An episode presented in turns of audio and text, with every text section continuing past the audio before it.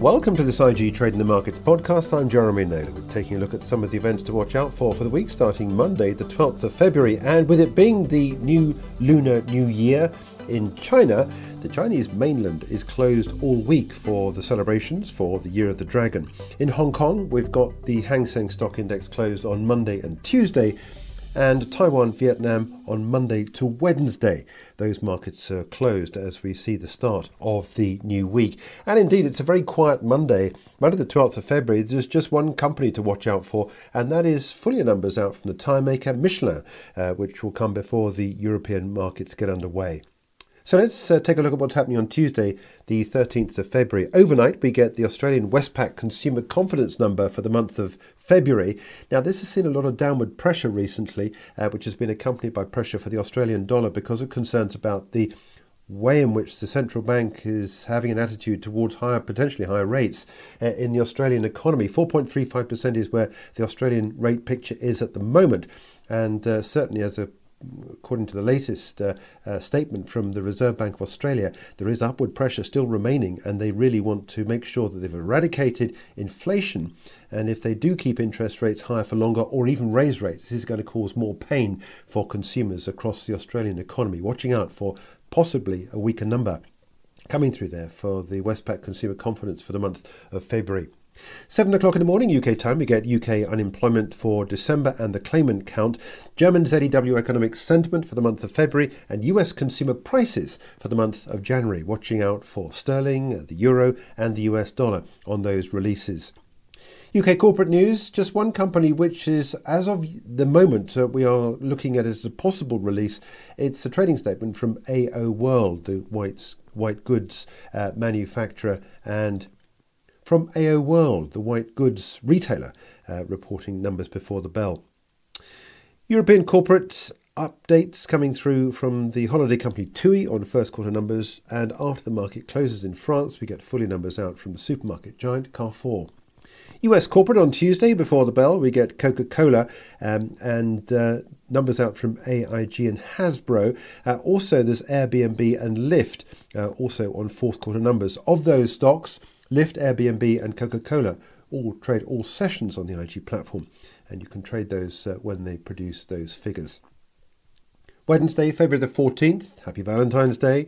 Uh, we get the NAB business confidence number out from Australia. Same there for businesses across the Australian markets vis a vis the direction of travel for Australian interest rates. So, that again could be a number where we could well see some potential downside.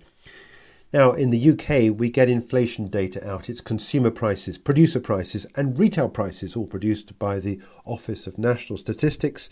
And uh, as of uh, this most recent uh, Bank of England interest rate decision, uh, whilst we saw uh, two of the uh, voting members, the nine MPC members voting to raise rates, six wanted an unchanged picture, and there was one suggesting that rates already should have come down by a quarter of one percentage point, and that was based on the um, assumption uh, that consumers are finding the pain uh, all too much at the moment. So we could well see some downside surprise potentially for consumer prices, according to some members of the uh, MPC.